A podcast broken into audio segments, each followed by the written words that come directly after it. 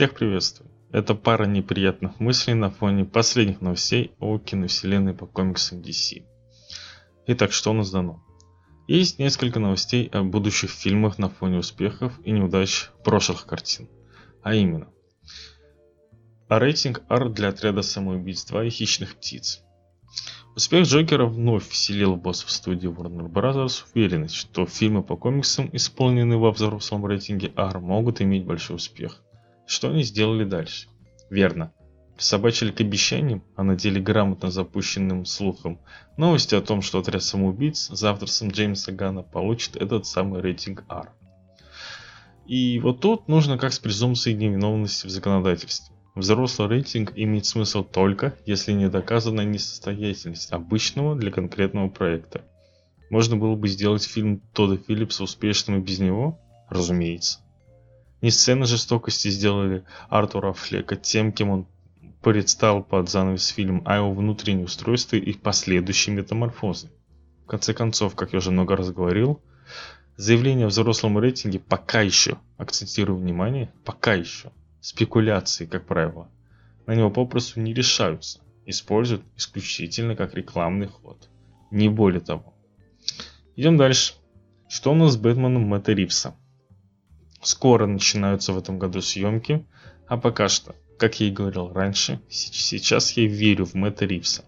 Пока нет ни единого настораживающего фактора в производстве его Бэтмена. Эм, актер превосходный на главной роли Роберт Паттинсон, но теперь некоторые слухи о фильме переходят в аккуратную плоскость. Например, было много разговоров по поводу большого значения лечебницы Архам для сюжета фильма – Теперь же она лишь отчасти появится в фильме. Нет, это не столь значимо теперь, но изначально мысли витали в сообществах о том, что фильм будет схож с видеоигрой Arkham Asylum. Множество каноничных, каноничных противников Темного Рыцаря и фокус на детективной составляющей. Что ж, актуальная информация ограничивается все тем же фокусом на режиме детектива для главного героя и плюс-минус широким ассортиментом злодеев. Посмотрим, узнаем, расскажем, обсудим. Следующая тема. Про Супермена все забыли? Похож, что да. Точнее, нет уверенности и каких-либо мыслей с преобладающей уверенностью в идеях. Ну, звезда Крида и Черной Пантеры Майкл Би Джордан, например, рассказывал студии свое видение на Супермена. Э, примерять красный плащ он пока не готов, правда? Видите ли, много интересных приложений в других проектах. Я же думаю, что причина в унизительных ошибках с персонажем в последней ретроспективе. Посудите сами. Супермена убили во втором по счете фильме. Его роль в темапе под названием Лига Справедливости сначала исказили пересъемками, а затем просто унизили ситуацию с компьютерной графикой. Если ваш персонаж прямо сейчас посмешище, о каком сольнике может идти речь? Того же Аквамена, сарафан самого бесполезного супергероя, готовили морально на основе образа брутального бухающего Джейсона Мамоа.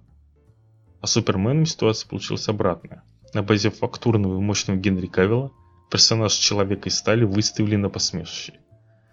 И финальной крышкой гроба можно считать невероятный успех Генри на ролях последней миссии невыполнима и свежайшем Ведьмаке. Прямо сейчас, на момент начала 2020 года, образ Супермена попросту непривлекателен для актера. Я не то что не рискну называть перспективы 2023 года. Я вообще не вижу в ближайшем десятилетии адекватных шансов на воскрешение персонажа на большом экране. Ну, разве что прям под конец. Идем дальше. Фонари, фонари, фонари. Мы слышим из свежего лишь сам факт важности проекта о корпусе зеленых фонарей до сих пор. И это очевидно. Бесконечная тематика космоса, пересечение с другими планетами, мирами, цивилизациями. Это все очень важно. Но если студия не имеет понимания, что делать с персонажами уровня Земли, когда, казалось бы, и не такие далекие успешные кейсы есть, я все же считаю «Человека из стали» отличным экшн-фильмом практически безукоризненным первым фильмом про Супермена. Так вот, если с Суперменом все очень проблематично, то тематика космоса фокусе зеленых фонарей требует не просто глубокого подхода к материалу, но тут есть автор фонарей сам Джефф Джонс. Хотя некоторые считают, что ему лучше фокусироваться на комиксах и не заниматься кинопроизводством, В этом фильме нужно обладать попросту кураторской ролью для вообще всей киновселенной DC. Ну, а с этим у Warner давние проблемы. С доверием. Студия реагирует на последние свежие ситуации с последними картинами и на основе этого перекраивает всю карту мира. Это путь в никуда. Ладно, что еще осталось? Флэш, Аквамен и все-все-все. Ну, конечно же. Флэша все так же хотят снять. И тут у меня большая проблема с вопросом зачем, почему и для кого. Хотя на первого Аквамена ответ почему-то нашлись сразу на все вопросы. Это меня вводит в недоумение, если честно. Он же самый точно получит спин под названием «Глубоководный» или может быть назовут все же «Бездна». О тех самых монстрах из глубины, которые имели эпизодическую роль. Хоррор, ставка на CGI и все те же вопросы, что я назвал выше. Что ж, видимо фокус группы не могут ошибаться, и кому-то это точно надо. Хоть кто-то будет счастлив, действительно. И что же мы имеем сквозь все эти новости в сухом остатке? Все это путь в никуда, товарищ. За несколько лет подход студии не изменился ни на грамм. То есть вот с момента первого отряда самоубийц, всех этих провалов, какой там 15-16 год, 3-4 года прошло, и все те же суматошные решения без какой-либо системы, без плана. Ошибать деньги по-быстрому? Да, это можно. Это реально, это работает. Понять, как заставить всю эту колмогу по названию населения DC приносить тебе деньги, репутацию на автомате, на инерции? Нет. Этой ачивки и заслуги Marvel Warner пока не получить. Но у них и так полным-полно франшиз видений. Не беднеют. А мы подождем. Всегда ждали. И еще подождем. До новых встреч.